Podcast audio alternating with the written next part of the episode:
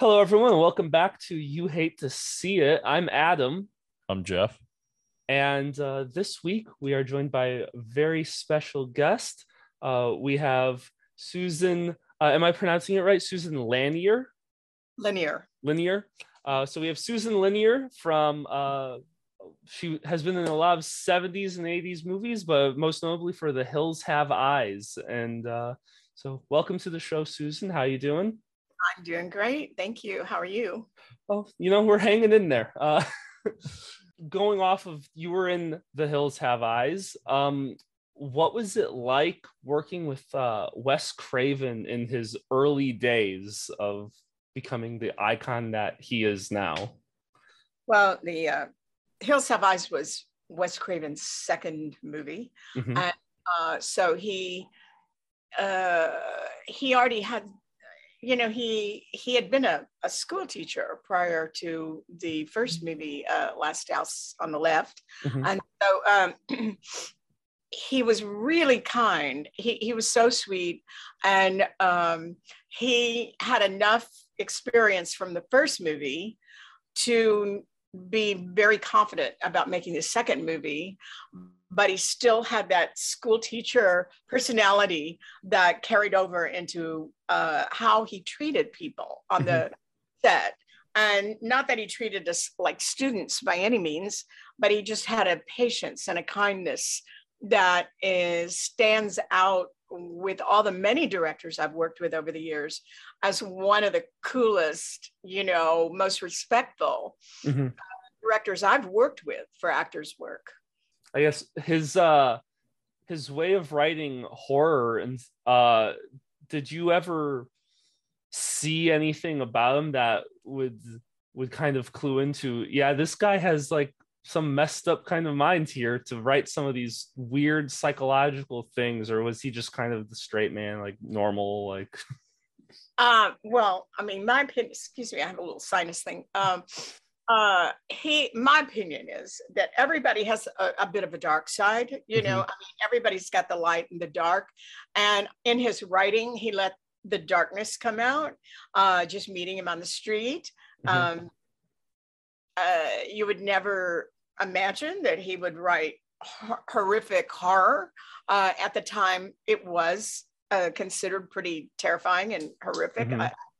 I, will uh, you know, I starred in the movie. So I, you know, ran across a lot of people who um, said, "Oh my God, I couldn't watch it," or that that that scene was so that rape scene was so terrifying. Um, I, I no, I just couldn't watch it. It was it was it was much too much. It's lightweight compared to what they showed today. mm-hmm. I mean, it's nothing. It's just you know, it's uh, Disney. You know. Yeah. now compared to uh, what they show now. But at the time, in in, in uh, regards to Wes's darkness, um, there was always a little twinkle behind those eyes. You know, there was always a little. I know, yeah. kind of, you know, it's always kind of a little secret. What I think, which is, I think, a really um, great trait for artists to have a, mm. a, certain mystique about them or a certain um, a secret that they might be carrying. And I'm sure that Wes uh, had that going on, particularly being able doing, you know, doing the writing that he did then and going forward. Mm-hmm. So anyway, uh, yeah, I didn't, you know, you wouldn't go into uh, Target and meet Wes and go, oh, this is a very dark guy. Yeah. No, nothing like that. I'd be um, surprised if I found him in a Target. Yeah. uh, you know, I will tell you, I, you know, as he went on and he became more successful even after our movie, and uh, he, I, I saw him all through the years. We never totally lost touch. There would be years where I wouldn't see him, but then we would have an event or screening, and I'd be sitting with him and we'd be hanging out. He never lost his down to earth stuff going on, so I'm sure he probably did put a foot into Target once in a while maybe even Walmart. Who knows? uh, going back a little bit to your points on like how horror back then is like Disney stuff now. Um, I think like and something that I mean even just based off of uh the last house on the left uh, who we actually interviewed uh, Marc Sheffler from that movie a while back and uh, going into this movie um it, might not be like the traditional horror but i feel like it really delves deep into more like the female aspect of horror meaning like just going through the rapes and the like even in last off on the on the left like them making the girls like pee on each other and like the whole psychological stuff that goes on with women that terrifies so many just girls and women even still today. And i know watching these movies with uh, my fiance like she gets terrified by these movies because that's a real thing that happens to people still. And so how what was it like doing some of uh coming about some of these things portraying these tough challenges for a woman? Well with my own character brenda mm-hmm. um uh I, I love the way uh Wes structured the character to grow from being the 16 year old naive, shallow uh, you know, uh, we're going to be French fries, you know, and and um, California, you know, boys, and I can't remember the lines, but you know, uh, you know, she was so shallow, and then to have uh, be victimized, mm-hmm. and then to survive. You know, Brenda is actually probably the hero. Um, Brenda and Bobby are the mm-hmm. heroes of it, but Brenda is victimized more than Bobby. She's been raped by two of these monsters. And so uh, for, for her to survive it all and then to be able to kill every all of them with Bobby mm-hmm. uh, and the dogs and you know everybody uh, well I think that's it uh, uh, for us to survive it and for Brenda to be strong in that last scene where I come with the axe and I you know uh, get get the guy at the end. Uh, I love the fact that Wes had enough respect for the characters that I wasn't just a victim, but it was a growing experience. And I went from shallow victim to survivor and strong person, mm-hmm. you know. So um, uh, I thought that that was somewhat evolved, you know, a, a lot of times at, in those days and now, I guess, uh, women continue to just be victimized and that's it. And there's no mm-hmm. re- or no uh, revenge or, you know. Yeah. Yeah. What was the process like of getting cast in that movie? I had been John Travolta's girlfriend on Welcome Back Kotter and had been making name for myself in LA. I had guest starred on uh, I'd been a series regular on Tony Orlando and Dawn's, uh, doing stand up comedy with George Carlin. George Carlin and I were teamed up as a comedy team on that show a lot. And um, so I had already been working with, you know, Alice Cooper and Freddie Prinze. And, uh, you know, I had done a huge play in Hollywood where uh, I had started the Amundsen with Richard Chamberlain in Night of the Iguana with Raymond Massey and classical actors. And so the casting director knew about me. Um, Wes and Peter Locke, the producer, had seen me guest star um, on television. And so it wasn't really, I didn't have to audition. Um, they just called me in to play the lead of Brenda. And Wes and I did a short little improv, and there on the spot, they told me that I had the part if I wanted it. My agent didn't want me to do it because horror was kind of a stigma in 1976 you know. Um, i had a lot of classical theater training credits and uh, i had done some really good television. And so my agent thought it would be a bad thing for me to do that but I wanted to star in a movie and I really liked Wes. And uh, so I just said, well, no, I really want to do this movie. And did it. So, um, and I have no regrets about that. I'm getting ready to do a horror convention, you know, in a few weeks. And, you know, it's like it, the hills have eyes was life changing in terms of my actual life not so not as much on my career as my life uh, mm-hmm. career too but um so you know that's and so you did a lot of uh like so and you mentioned this a little bit before you got the role in the hills have eyes. Um you did a lot of tv work and a lot of uh i would say like a few sitcom stuff. And um so what was it like uh what, what's kind of the difference i guess between doing some of these tv things that aren't horror doing drama or comedy or what have you and going to drama uh, going into horror what are like the similarities and what are some of the differences uh, besides the obvious ones? Well unlike unlike um, actresses who consider their themselves scream queens mm-hmm. or you know exclusively horror. I do not think of myself as in that way. I started in comedy. Yeah. And uh, got my best credits in comedy. And so I I will go do a horror movie. I have one coming out soon. I've done horror because I have that credit from The Hills Have Eyes. Mm-hmm. But um, going from TV to film, it's it's all a job, and none of it is easy.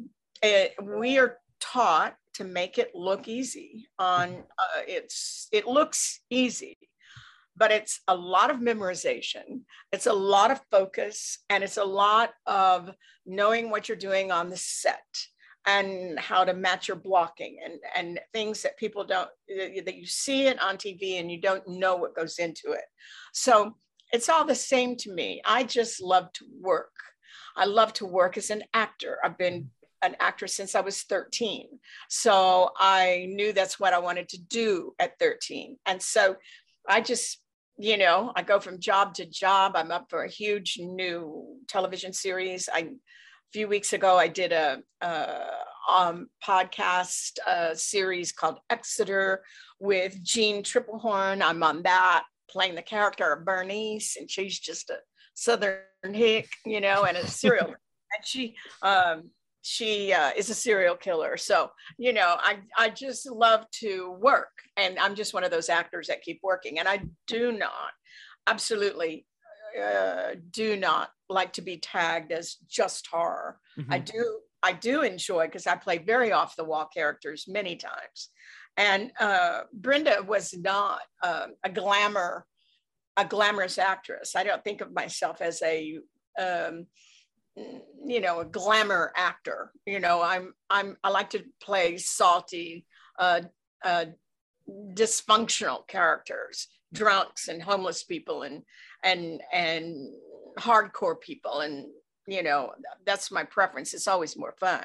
So so going from tv to film to me was from i go from tv film theater cabaret and i'm always doing one of the other yeah. So it's all the same to me. Work is work and it's fun.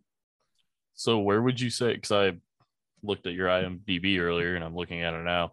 You were in a couple episodes of Days of Our Lives. How how was that compared to the rest of all those? Because I feel like soap operas are a whole different realm. They really are, and that's a, a great statement. Um, uh, they're harder to do because they're only going to do one or two takes uh, because of the time frame. They have to get so much filmed every day because it is so structured. So the moment you get to the set, you park, you they take you straight into makeup. They put on your makeup, then back to hair, then to wardrobe. You're on the set. There's no time really to think or wait or breathe because they have the actors coming in just in time to do all that and then to do your takes or your your part and um, and man you better have your lines memorized. So so there's not a it's to me soaps are harder to do than any of it. You know none of it's easy but but soaps to me are the hardest yeah because I, I always wondered because i remember my mom watching like soap operas growing up and like thinking about that as like since it comes a new episode like literally every single day. I'm like how in the world would it be to just walk around the set and like is it just everyone chaotically scrambling like people reading scripts continuously over and over Uh, you're exactly right. You're cramming the whole time. So while you're in makeup, you've got your lines, and you know, and uh, you know, it it a, a, lot of people as they get older, uh, their memories aren't quite as sharp. I do all these exercises and things, and I'm self taping almost every day, and I try to memorize every word, even of the auditions, uh, because it's it's it keeps the brain cells actively learning to memorize. If you let that muscle relax, there are a lot of actors my age and uh, generation that uh, the memory bank is, uh, you know, the cells aren't as active, and um, so yeah, yeah. I mean, you're cramming on the soap opera. I my least favorite genre, actually. I, I feel like that's everyone's least favorite genre, except like the 45 year old moms that stay home. Like that's yeah the only people that have time to watch it. Yeah. and you know, um, in the 70s and 80s, uh, soaps were huge. Uh, they've canceled so many of them. You mm-hmm. know, they're just not as popular as they were. And um, Days of Our Lives, which I've done, um, uh, has survived. But One Life to Live, and uh, I, I can't even remember all of them. That's one that sticks out in my mind. They were mostly shot in New York. Uh, there were a handful in LA, but a lot of the big soaps were were done in New York from their very earliest, you know, conception, and so those uh, most of them have been canceled. So it it you know with times change and and I think we all have to kind of change with it, and uh, maybe they'll come back. You never know. You know everything's cyclical, but um, I think that the internet and people are into Facebook and Twitter and TikTok and all this stuff. And I think that people only have so much time during the day. So sitting there and watching an hour soap opera, you're right. It's not 45. I think the generation that still might be into that is 85, yeah. you know. yeah. I think and how how do you see like the this whole streaming landscape that we have now? Do you think that like cable TV and the soap opera industry and like all these a, like ABC's sitcoms and that do you think those are a dying breed because we have streaming now or do you think they're going to hold the test of time? Well, there are so many streaming our networks. You know, I think mm-hmm. ABC, NBC, CBS is kind of like okay, how many reality shows and how many game shows and how many uh, talent shows mm-hmm. uh, are you going to put on you know yeah. that's all got to die out at some point those networks don't want to pay the money or maybe they don't have the budget of actually putting in the kind of money that amazon and netflix and hulu and all these streaming networks are putting a lot of money into production value and hiring real actors. Mm-hmm. Real actors can't even work on the major networks anymore. I mean, I just auditioned for NCIS this week.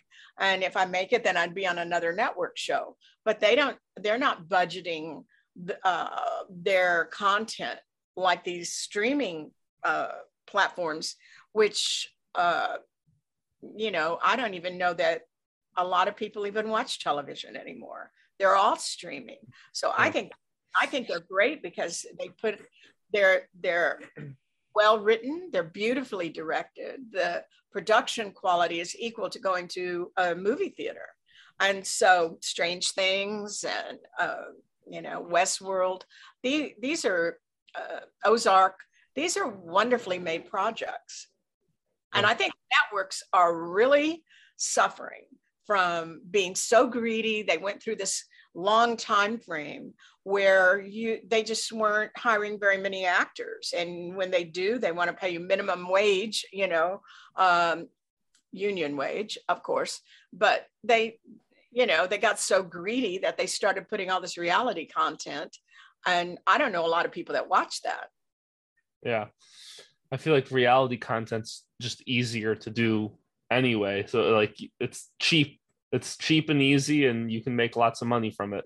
Just you can make lots of money from it. I mean, you know, uh, uh, the the talent maybe they get twenty five dollars, a hundred dollars. I I think a lot of people do it for free. You know, if they're not the union, I would never ever think of do. I'm you know, I I write music and I do my cabaret show and I'm a musician and I would never do one of those shows unless they were paying me big bucks. yeah. You know, yeah. so another thing I wanted to ask you about, um, back back in the day, you did a the second of three pilots for Three's Company, and um, I tried reading up on uh, just the craziness of how why there was three pilots of a TV show in the first place. Um, because that's just weird, like just weird to me.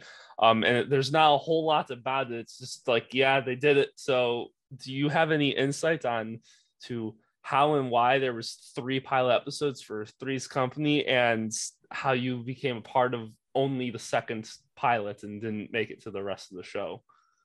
the original Three's Company was done in London, uh, in England. It was an English sitcom. And that was when all those British sitcoms were really, really popular. And it was very popular in England. So, uh, Fred Silverman, uh, who was the head of ABC, I think at the time, um, I can't I can't remember the network. It was ABC, I'm sure. Uh, and so I had he had done one pilot with John. I don't think with Joyce, um, but maybe Joyce. I'm not sure. Anyway, they did one, and then they want the network wanted to recast the whole thing except for John, and then um, and then and it was months and months, maybe a year later, they they decided to do the the one the pilot I was involved in, but they had another girl that I was a girl at the time. They had another girl um, playing Chrissy, and I had just returned home. They had been in rehearsal for three or four days, and I had just gotten in from the desert from shoot, shooting The Hills Have Eyes, and they they decided that they wanted to replace her for whatever reason. Mhm. So I had lost four days of rehearsal. I was also known as a quick study. I, I- you know, I've always been great with memorization.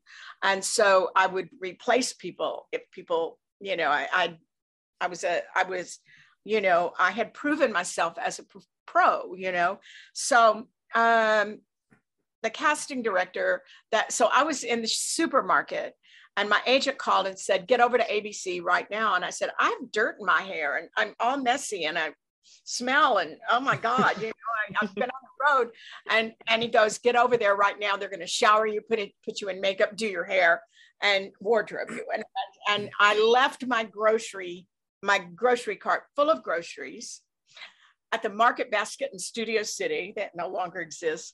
And I whipped my car down to ABC, parked, and they, I was like this uh, statue. I stood there like this. They showered me, makeup, hair. They had the lines on big cards that I could kind of look at the lines while they were doing whatever they were doing to me. I was like a mannequin. And um, and then I went on the set and um, they had some cue cards, uh, you know, and uh, I did a big one of the big Chrissy scenes. Now I, ha- I didn't have the part yet. This was my audition, Mhm. and um, so and they didn't have internet where you could uh, send the tape. And Freddie Silverman was in New York, Mhm. so they took a private jet. Flew my big tape, you know, they were in big boxes at that time, not little files flew the tape to New York. He looked at it in the middle of the night, New York time, you know, three hours earlier here. And uh, I got a call like at eight o'clock in the morning get up, get showered. You got the part. We're negotiating it now. Just get dressed. You're going to do it. And so I was exhausted already, but I did all that. I was excited and I got over there and uh, I had to learn the lines in makeup and hair. And you know, I don't know, you, you know, we did the taping about three days later. So I had about two days of re- three days of rehearsal and then the taping. Mm-hmm. So I'd lost four days of rehearsal. And so uh, we did it in front of a live audience and people knew me from Welcome Back Kotter, and I got a lot, a lot of laughs and a lot, a lot of questions and attention mm-hmm. after the show. And I'm not sure what the issue was. Uh, you never know. And mm-hmm. my agent had negotiated oh, probably too much money uh, for me to do it. And uh, it wasn't a proven series in the United States yet. And it was either budget issues or I don't know. You never know why you're replaced, but you know, um, actors have to have a very, very tough skin. And part of the game is rejection, part of the game is huge success, and part of the game is huge, huge failure and rejection. And you've got to be able to go on that roller coaster without freaking out, yeah. you know. And only, you know, if if if you don't freak out, you'll have another high, you know, high on the roller coaster. But if you freak out on the low, that's when a lot of people quit. Oh, I mean, it's just so. I mean, yeah. it's a huge show. And would I've loved to have done it? Yeah, but maybe it wasn't meant to be and other things opened up like my music career which i've loved doing mm-hmm. and uh and and you can be any age for that you know you can keep i can sit at that piano and write songs until i keel over you know what i mean until it's over and so i wouldn't have done that career had i probably continued on Three's Company. And Suzanne only lasted a season. So, you know, it was pretty political too back then. So then, so you've mentioned it going into your uh, music career. How did you start going about uh, doing that and make any transition from being an actor to being a musician? Well, I, I've always been in love with all of the arts. Mm-hmm. And uh, when I was uh, a young girl in, uh, working in the theater and uh, whatever, they there's such a thing called a triple threat, and that and we were taught as actors that you don't only act, you learn to dance and sing, sing mm-hmm. and dance, or whatever order you want to put them in. You've got to be a triple threat to be. A, and my goal was not to come to LA. It was to go to New York and and just do theater. I didn't mm-hmm. really um, I never thought about fame or money. Uh, that is not what motivated me uh, to go into acting. I didn't even think of those things. I didn't even know if I'd ever even be, if I'd ever get a professional role of any kind. I just wanted to, to act. And, and along with that, I'd been taught to dance. I had gone to dancing school when I was three and I'd kept that up. And then uh, I was always singing in the shower and I was singing in the high school musicals. And then when I went to New York, I studied voice and um, I got in, I was cast in Hair on Broadway. And um, then it seems like singing was involved in a lot of my projects. So after I met my um, now late husband, Delaney Bramlett of Delaney and Bonnie and Friends, I um, uh, he he was a very very famous songwriter. He'd written Superstar and Let It Rain, and you know, he'd produced Eric Clapton. And so when we got together as a married couple, um, or at, at that time we weren't married, um, he had said, "Come on, help me write this song," and and so I'd write. My strong suit was lyrics, and his was music, but both. He's he was a genius, and I fell in love. I've been in love with music my whole life, but he really he was so great and better than any kind of music school you could ever go to. I mean, nobody people studied with him. He taught mm-hmm. Eric Clapton how to sing, and you know, Jimi Hendrix was in his band, and all those people. You know, I didn't meet Jimi Hendrix, but wonderful musicians were always at our house. And it was, we had a recording studio and everybody wanted to record there. So it was an amazing ride in the music business. Um, in the 80s, I started my own little country band just for fun, played at the Palomino in LA, had a great reception and then started ca- doing cabaret. And uh, I like to do a little comedy along the way to combine some of my career with my music. And so I write songs that are uh, profound for the day. You know, I have a song called uh, On the Way to Woodstock, which kind of tells you about my uh, age generation. But um, you, you don't know, look a day over 29. thank, thank you. But I, I just think music is so much fun. The great thing about music is that you're not depending on a casting director or an agent or a manager to say yes you can go do this or yes you can go make this money or yes you got the job no you just i just put a band together and go okay this is what we're going to do. And you have more control over your art and your life. Mm-hmm. and it's not easy either. You got to keep you know booking yourself or getting somebody to book you. And um, or you just do it for pleasure you know. Right now all of my acting voiceover i do teach acting sometimes and uh, and my music it all kind of just i do what i'm in the mood for you know prior to this um, a zoom i uh, just in finished a writing group i'm in a writing group that's based in New York, LA, London. And it's some fine actors in that group that are all writing on projects, uh, producers and directors. And um, it's a very exclusive group. And I'm writing a, a, a, memoir about living in New York in 1967 as a runaway. So uh, it's very dark. And um, so, you know, I'm never bored with my creative endeavors. Mm-hmm. Of all of the projects that you've worked on, be it uh, film, TV, theater, music? What is what is I would say like your top three things that you would tell someone like if they want to know like who you are as as a person or as an actress or or what have you what are the top three things projects of yours that you would tell people to go check out well, I guess my new stuff. I mean, uh, if you haven't seen The Hills Have Eyes, then you know uh, it's old. you know, you know, I I like to think that um, I, I think this new podcast I'm doing um, it's about crime and stuff. I mean, that's worth checking out. I've got um, uh, some. I have two uh, e- CDs that are available on iTunes.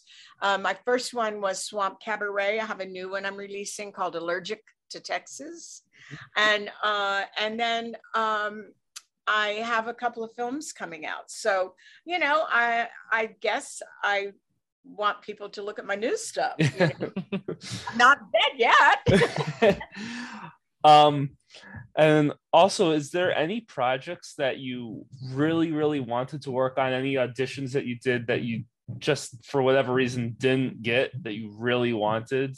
Yeah, I really wanted that role on NCIS and I didn't get it. So you know, that, that was a bummer. I'm just being honest. You know, uh, you can't you can't win them all, and um, people don't know this, but uh, when a casting director releases a breakdown for characters, they can receive as many as 13,000 submissions for each role, mm-hmm.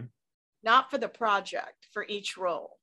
So I got to a callback level where the producers actually saw my audition and I got really close but no cigar. But out of 13,000, and you know, and you keep rising to the top, um, that is pretty good. And everybody's on a time schedule. So it, it they cast things very quickly. And mm-hmm. the producer wrote me and said, um, you know, you did a great job. And um, we went in another direction, but we're going to write you something bigger. So that would be cool. But yeah. yeah, I mean, that's part of the rejection part of it. You just got to let it roll off your back. You know? Yeah, about I'm trying to even remember. I think it was about a year ago. So I'm by all means not an actor. I work in the film industry, but I'm a production assistant. I just do the simple things. I like to be on the set and work on that and I'm testing my hands at writing and trying to get somewhere with that. But um there was uh I played hockey growing up and they were I heard through the grapevine that they were casting a new like hockey, like a kids hockey movie with a, like a bunch of teenagers. And um, when I fully shave, I look like I'm 12. So I was like, oh, I can definitely try and do this. And they wanted me to. Uh, I got all the way to video auditions and like got got pretty far um considering and um but yeah I, I didn't get that. And when i was telling people like yeah i didn't get it people were like oh like i'm really sorry. I'm like i guess like it's whatever. Like i'm also like at the time i was like i'm a 24 year old trying to play an 18 year old so i was like i wasn't too heartbroken by that. I was like but like i people were I people were felt bad for me because I would clean shaven, which I never go clean shaven. So I was clean shaven, and I also because it's a hockey movie and all hockey players have really long hair. So I'd been growing my hair out to make because they wanted it, everyone to have actual long hair for it. So I had like this long hair and was clean shaven, and people were like, "Oh, you did all that and you didn't even get the role." I was like, "I guess that's just how it is. I don't know." That's just how it is. You know, um, it's harder for girls than it is boys. I, I mm-hmm. but but what you just said was kind of uh, uh, informative to me about how I I think of women having to prepare more because we have to do our makeup and do our hair and figure out what to wear. And I haven't heard it from a male perspective. Mm-hmm. I you know, where I grew my hair and I shaved my beard. And but um, that is what actors have to do. You know, that's how we. That's that. That's our job to yeah. try to also look as close to the character as we can without being ridiculously over the top with it. Yeah. You know, um, but encouraging to you. Um, 24 easily plays 18 on film. Mm-hmm. So weren't off base with the age. I played 16 till I was 30. So um, uh, that is true. And, and so uh, it's eh, being cast, you don't know if the director or producer is uh, wanting to use their own kids are wanting to use their best friends, mm-hmm. are their best friends' kids, are you know it, it's a, a, who you know business as oh, well oh, yeah. uh, everything else and um, um, you just you know people like to work with the people that they know. Yeah. And um, because because you're going to be on the set you're going to share time together. So you it's hard to be a wallflower and stay at home you know mom or dog walker or something when the people that you need to meet you you don't you never know where they're going to be or or how you're going to network with them. Yeah. Many times i prefer to stay home you know um it might be late it might be cold it might be winter it might be dark and it's and the event might be in hollywood which is now you know pretty pretty edgy. Um, but I get dressed and go because it's who you know. Yeah. A lot of you know. A lot of it's not. I mean, you have to know your agent and your mm-hmm. manager, mm-hmm. and it's their job, but they've got to go out and and hustle to get us in. So yeah, it's all it's a when they say I'd like to thank my team. Well, they're not kidding. I mean, yeah. it's the team. And two things I did over COVID.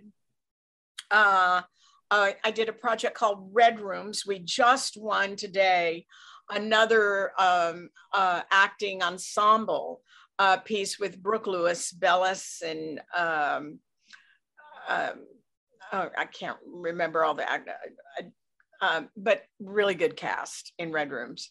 And uh, so look that up. It's going to be streamed soon. We did that in COVID. Mm-hmm. And uh, I'm really good friends with Brooke Lewis Bellis, who's a wonderful actress and producer. And she just asked me to do the part. There was no audition, you know, will you play the center, senator? And I said, sure. So during COVID, we had to set it up. We, you know, I I also had a career off and on as a photographer. So if if I had not learned behind the camera as much as I know in front of the camera. I think I'd be lost today because all of our auditions are self-taped. So we have to film and I I'm usually alone. So I have to film it myself. I have to get a reader. I have to do the makeup, the hair, the wardrobe, film it, edit it, and then send it in on every single audition. I did four yeah. this and they're very time consuming. So I thank God I was a photographer because a, a lot of women that are my age now, mm-hmm. they don't know how to do any of that. And they haven't kept up with technology, which changes daily. And so they are not auditioning because they don't know how to do it, yeah. you know? But we filmed the whole thing in um, in this room and uh, over to my right, and uh, we filmed the whole thing in a in a corner of the room. It's very dark and horror sort of, and um, and uh, you know, it's who you know. Now that that was where I started with all this, and then um, and then I did a, another thing called Leave Quietly, which I think was a podcast thing um, with Brooke as well. So you know, uh, but she through her being the producer introduced me to new directors that I'm sure I'll, I'll work with again. Mm-hmm. I have a, a, sitcom on hold called Stripped with Casper Van, Van Dien, and uh, uh, I'm hoping that gets picked up. I, I, play a very funny woman named Ida, so you know we're waiting to see if that gets picked up. That was a real fun shoot. Yeah, I totally, I totally get the whole like that's who you know aspect of the industry. Like the I didn't well, I got my first job like two weeks before uh COVID kicked in. So that kind of screwed up a lot of plans and it's been trying to get back into the industry since basically. But basically weirdly so my mom is a veterinarian and one of the people that she worked with boyfriends was a uh like a second AD and so when they found out I went got a film degree and stuff, they were like, "Oh, like here, I'll set up like a lunch with you two. And I had lunch. We spent like two hours with each other, and he got me my first job and put me in contact with like four other people, and then it's just cold calling, and was able to get work that way, and have done some cool things. I like worked on the new Batman movie and wow. a few other things, but again, what, what city? Chicago. Oh, okay, okay, yeah yeah so i've done a, I've done a little bit of stuff but nothing too extreme but it's all just i still get offers but like i have a i just bought a house so i have like a mortgage so i have like a full-time job that they will let me take time off with but when they call you and say can you be free tomorrow? and you no no, I cannot be free tomorrow. I can be free next week. Does next week work? No. Well, I don't know what to tell you. I'm sorry. That's what I tell my students that study with me, my acting students, is that because this week, um, oh, I got an audition for Beverly Hills Cops. And my manager sent me the sides and they were due for the cast for casting to see the next morning. She sent me the script at eight o'clock at night and it was due the next morning. So you're either in the game with a commitment, with a job that will allow you to do that if you have a job outside of the business. Mm-hmm. That's how fast the turnaround and expectation. This is a big feature film. Yeah. It's a rather big part. Seven pages of a lot of dialogue. Yeah. I used a prompter on this one because even I was not going to be able to learn seven pages in a few hours. Being sent the script at eight o'clock at night, I was tired already. So, you know, I, it's impossible. So I used a prompter on that. But, um, um, and they will allow you to read it sometimes, but they don't like it. And usually the one that's not reading it's going to get it. But that's how short a notice it can often be. Yeah. Though I would, I need to be doing my taxes. I need to be doing my workout at the gym. There are a whole list of things. I need to clean my house right now. I mean, there's a whole list of things I can tell you I need to be doing. Those have to wait until yeah. you're working. Yeah. People people think it's so easy and unless i love to tell the truth about it because they nobody has any idea. It just looks so glamorous and easy to do and everybody thinks they can be an actor.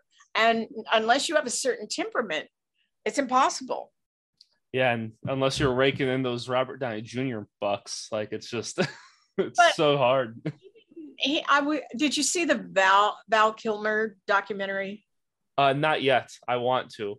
It, it, it was mind boggling to me because even after he'd had a great deal of success, mm-hmm. there were some roles coming up that Stanley Kubrick was directing. And he put himself on tape, just like we self tape.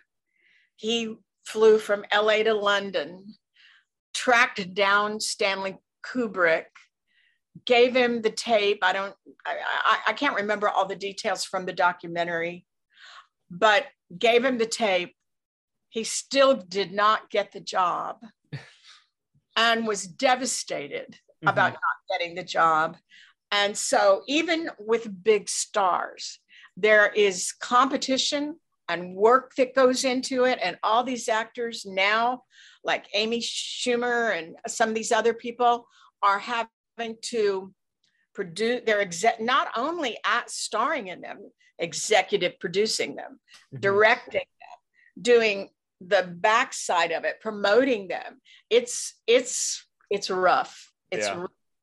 and just because they're names assistants can only do so much yeah you're still hands on yeah and I guess so my uh the final question I got for you is there a story oh uh that you wish people would ask you more about or ask you about at all that you don't get to tell that you think is worth telling? A story. Well, my favorite story is how the hills, my blessed and most beautiful story is how the hills have eyes influenced my personal life, which mm-hmm. was mm-hmm. that it was released in 1977. And um, and and it, it was at the drive-in in LA. And I, uh, my late husband had gone to see The Hills Have Eyes one night with his girlfriend. And the very next night, he was playing at the Starwood, and one of my dear friends' husband was in his band. And I didn't know him uh, Delaney Bramlett. And so I uh, was invited to the Starwood to go hear him play. And I had to shoot the next day. And I went, oh no, I don't want to go here. I, I, I'm not, I'm not going to go. And she said, come on, you're no fun anymore. All you do is work. And I went, okay, one set, then we're out of there. And it was a, you know, Hollywood was Hollywood then. It was 77, Sunset Strip, and Hollywood was happening. And mm-hmm. so uh, I said, all right, all right. So we drove and one set we parked and went in and she went and she said, I got to tell Daryl we're here. And I said, okay. So she goes up to the stage and Daryl, we're here. And, and, um, and he was playing trumpet and he goes, you know, he, he acknowledges it. And Delaney sees me because the light's on me from the stage. I'm close to the stage. And he puts down his guitar and he comes over. He gets off, the, he tells the band to keep playing. He comes over and gets in front of me and, and says to me, uh, what's your phone number? Uh, I saw you in a movie last night. And I said, oh, I, I have a boyfriend. And he goes, oh, I don't care. I don't give a shit. he said, give me your phone number. I'm going to marry you. I love the way you scream. And, and I thought, oh God, this guy's crazy. And so, um, but I, he was persuasive. I gave him my phone number and I was with him for 31 years. So you know, on and off. We had a few breakups, but it, you know, it was like he was the love of my life. And I would never have met him and he would never have paid attention to me had he not seen me at the drive in the night before. Yeah. So, uh, you know, it's like the Hills Have Eyes changed my life personally in more ways than it did my career. Mm-hmm.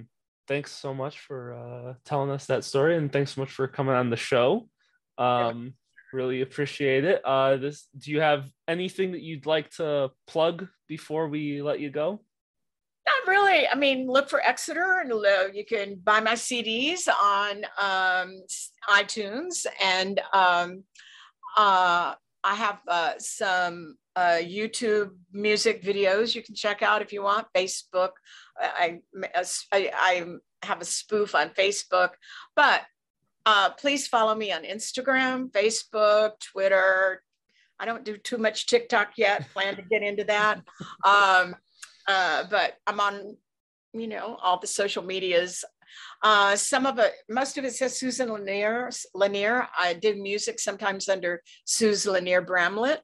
Uh, so I kind of work under both names. So I don't know why. My manager's not happy about that, but it, it, I, I, after you've lived this long, you can kind of change your name a few times. Yeah. Delaney wanted me to add Bramlett you know, so I did. And um, so for music, I, I do that. But anyway, um, Susan Lanier, IMDb, follow me. Thanks so much for coming on. Uh, it was a lot of fun. So thank you. Yeah, thanks, thanks for joining us. I really enjoyed it. Yeah, peace out. Hey everyone, thanks so much for listening to this week's episode, and a special thank you to our special guest for coming on the show. If you liked the episode, come tell us your thoughts and join the conversation over on Twitter, Instagram, and Facebook. You can also share the episode and give us a review on Spotify and Apple Podcasts. Also, it would be great if you helped us out by becoming a patron. On Patreon, you get unedited video versions of most of our episodes, and you get some extra bonus content, such as the Taskmaster live streams that are no longer available for free out there in the universe. You have to get them on our Patreon. Also, we have our Goes to the Movies podcast where Jeff watches movies for the very first time because Jeff doesn't enjoy friendship and refuses to watch movies all the time. So yeah, that'd be great. Also, you can find us on themisfitfaction.com part of that network now, and we are enjoying every second of it. All right, that's it for this week. Join us again next time, wherever you hate to see it.